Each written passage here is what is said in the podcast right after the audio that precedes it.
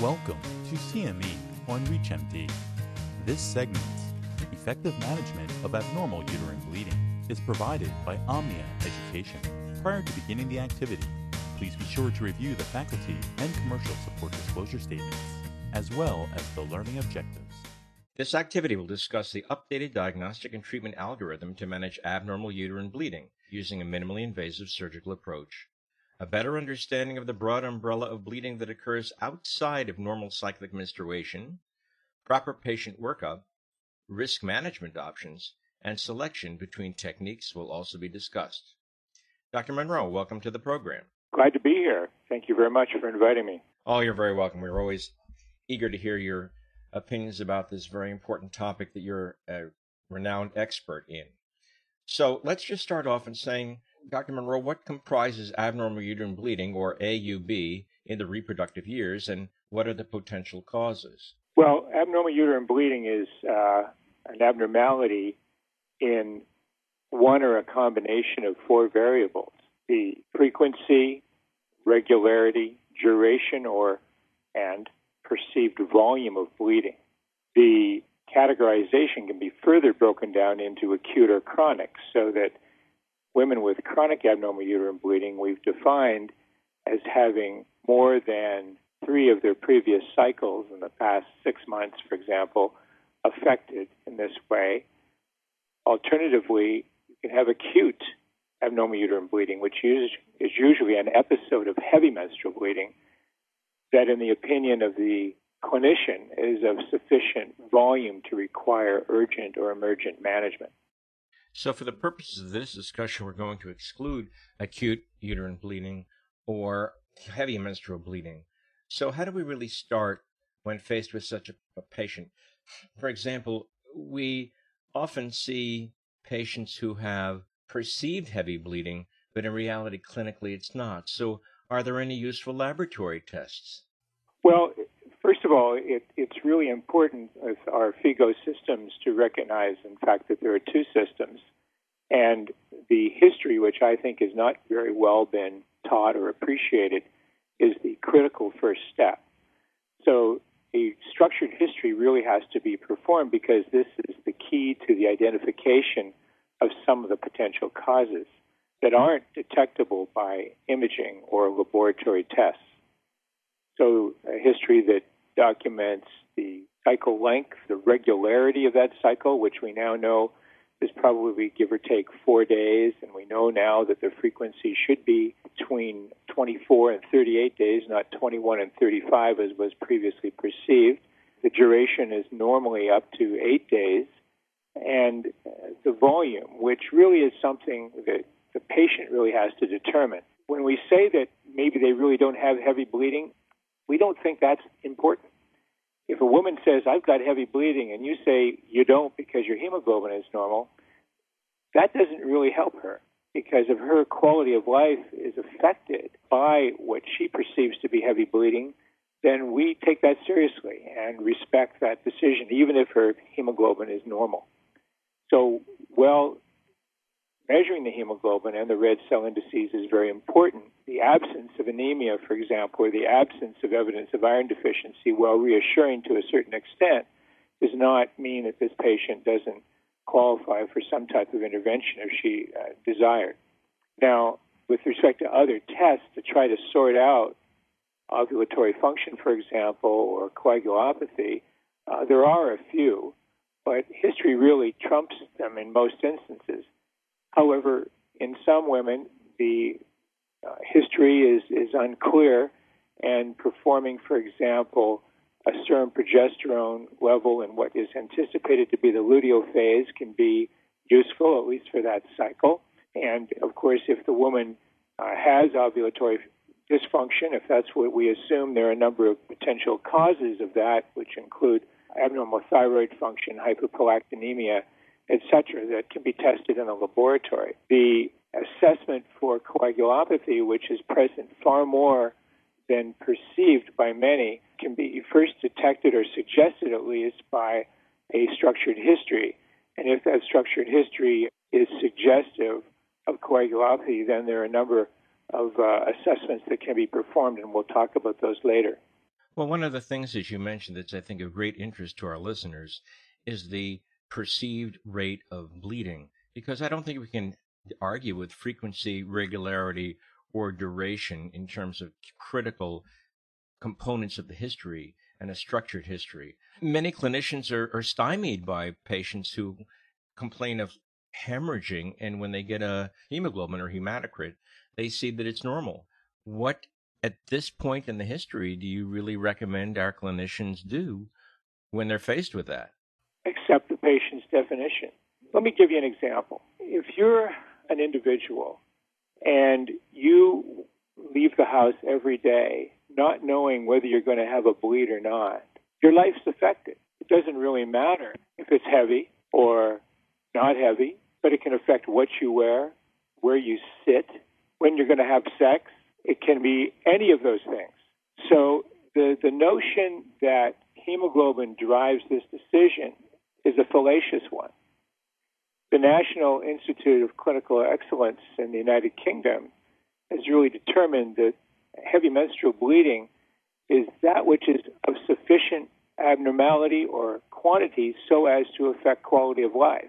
And so I'm one, for example, who really is behind the notion that we have to move from suggesting that women don't have a problem if they don't have an anemia to accepting and respecting the definition of the woman.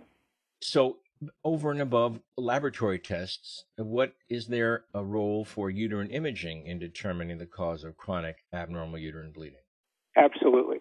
And this is very critical, particularly in determining the presence or absence of structural abnormalities that may, or in some cases may not, cause the bleeding that, that is witnessed or experienced by the patient.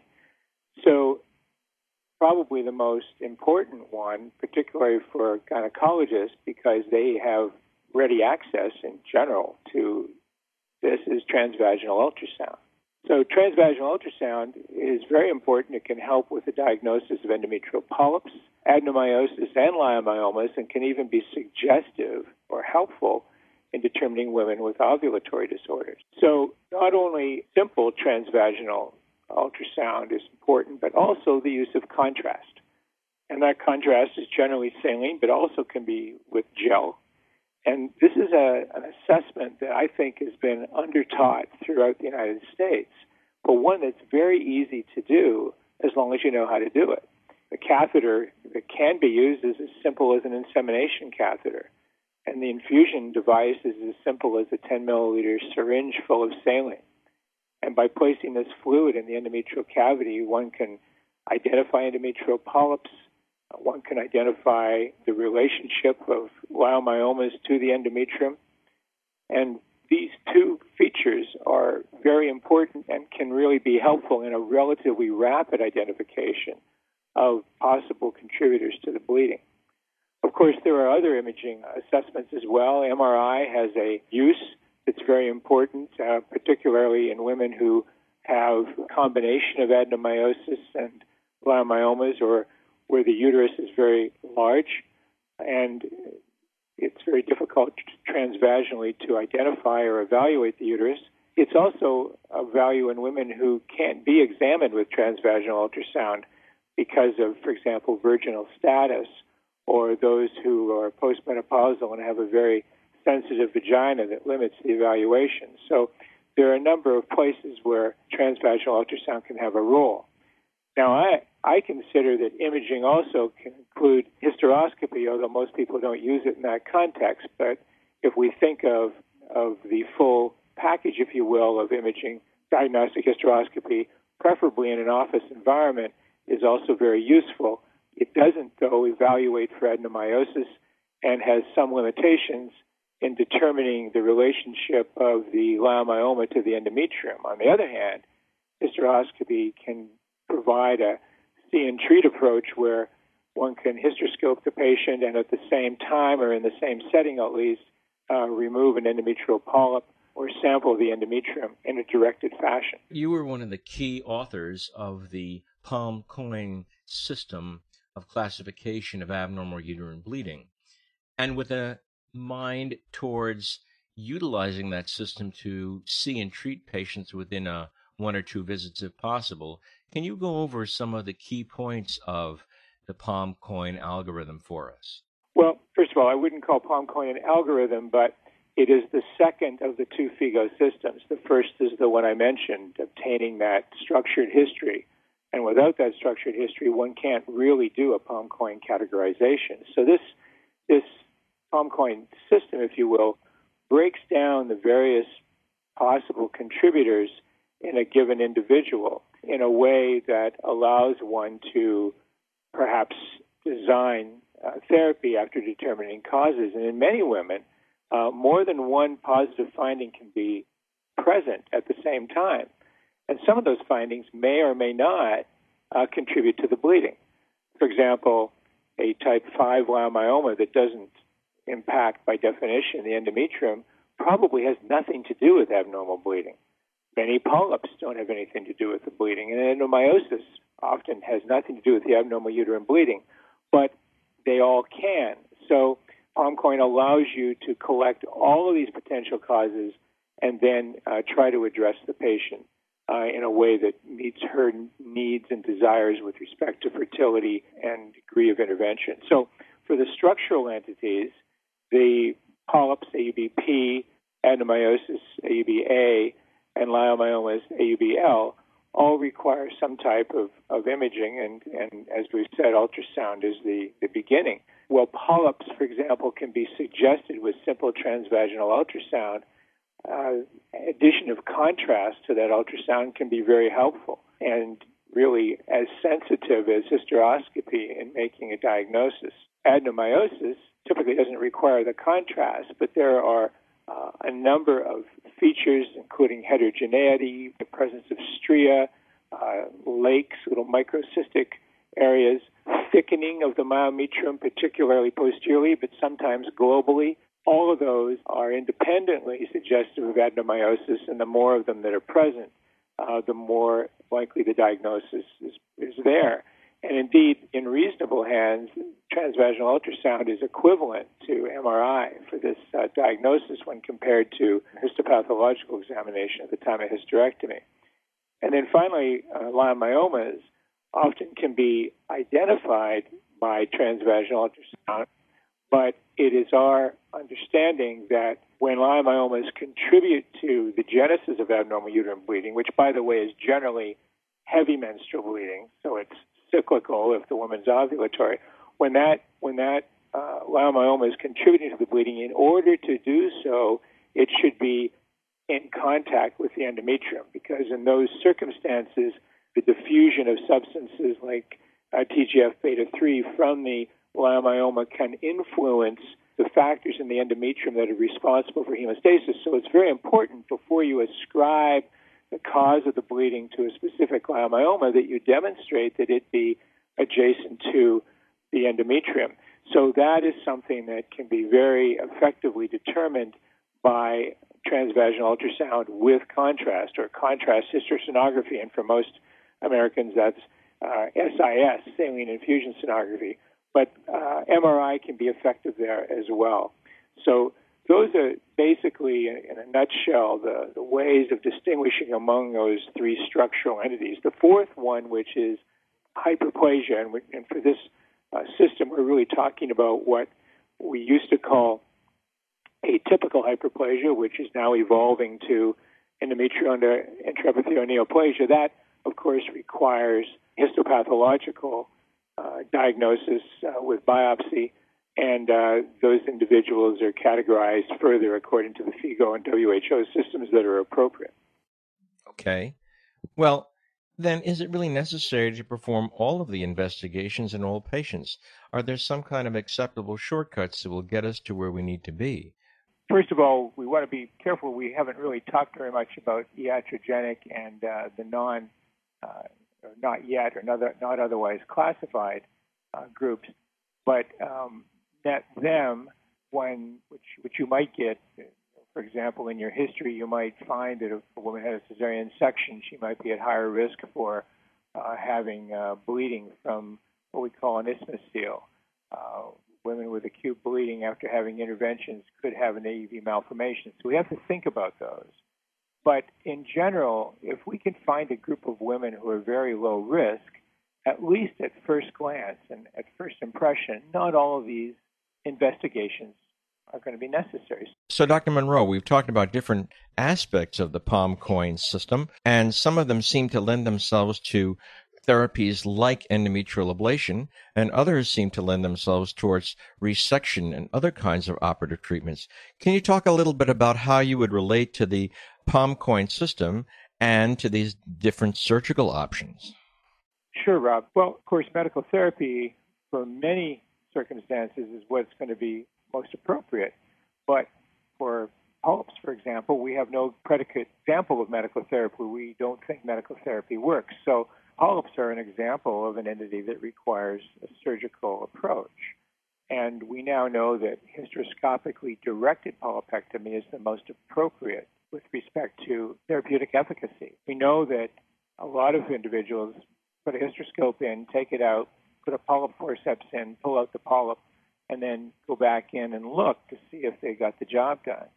We know that the failure rate with that approach uh, is probably 15 times that of hysteroscopically directed polypectomy with some type of device, be it scissors, be it a resectoscope, be it a tissue removal uh, system. So polypectomy is one that's very amenable uh, to, to that approach. And for women who certainly desire fertility and have submucous myomas, myomectomy is the approach of choice. And so for them, uh, that should be done by the least invasive approach possible. And generally, that approach is hysteroscopically directed myomectomy. Now, the discrimination between those women who are appropriate for hysteroscopic myomectomy and an approach from above, be it laparoscopic or laparotomic, that requires a, a, a critical evaluation with imaging.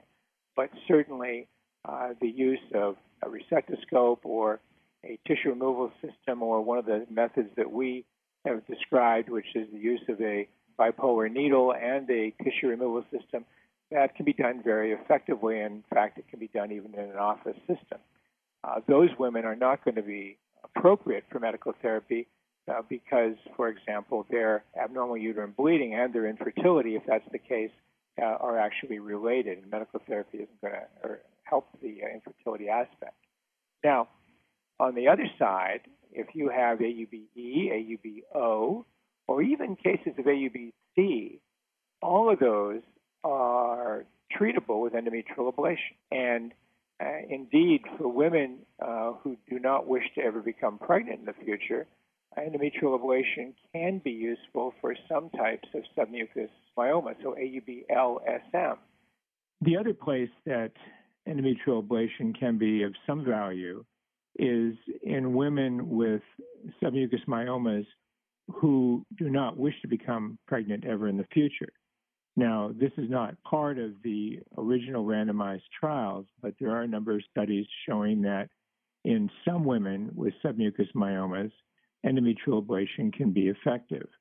So the individual surgeon who is suggesting this uh, should be careful that whatever technique they use is appropriately and effectively performed with the submucous myoma that they're dealing with. And generally, this means that the submucous myomas are type 2s, and it generally means that they're less than three or so centimeters in diameter. Uh, with respect to adenomyosis, it's a difficult circumstance. We have evidence that women with adenomyosis can do well with endometrial ablation, but we're not sure which techniques are most appropriate.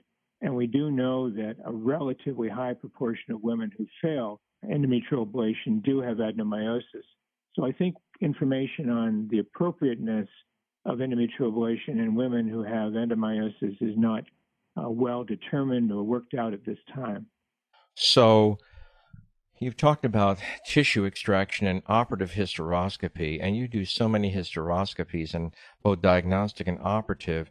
Have you seen a change in the approach to operative hysteroscopy for polyps and fibroids with the advent of the new technologies using morcellation as opposed to the 25 years that we had beforehand where we only had resectoscopes and roller balls and so on? Well, anything that I say about this has to do with local perceptions and what I perceive is, is, is going on throughout the country. And uh, it is my impression that more people are utilizing these techniques uh, because they never felt comfortable with radio frequency resectoscopes. And with the aid of industry who are helping them uh, and the relative simplicity of these devices, it's been my impression that there is a bit of an uptick, if you will, in the utilization of these devices, at least for removal of polyps. Uh, leiomyomas is another story, and I must say that I do have concerns because it's my impression as well that more women are having their leiomyomas uh, partially treated because, as we know, these morcellating or tissue removal devices do have some limitations when used on their own. They aren't particularly useful at getting at type 2 myomas. So we see more referrals from women who have persisting disease than I uh, uh, was experiencing in the past. Uh, we did, as I mentioned before, uh, publish a technique, uh, one that uh, was originally published by Bettocchi from Italy, but we actually do it all in one setting where we use a uh, a radio frequency needle electrode to actually incise into the pseudocapsule. And typically, these uh, type 1 or type 2 myomas, if they're appropriately selected, they tend to extrude into the cavity, and one can then dissect along the pseudocapsule and have a much greater chance of getting them out in a single setting than was uh, the case if you just use the tissue removal device uh, on its own. So, you know, I think there's great promise for these devices. I think they perhaps are more uh, consistently effective with polyps, but in the right hands with the right combination of techniques, they can be very effective for uh, leiomyomas as well.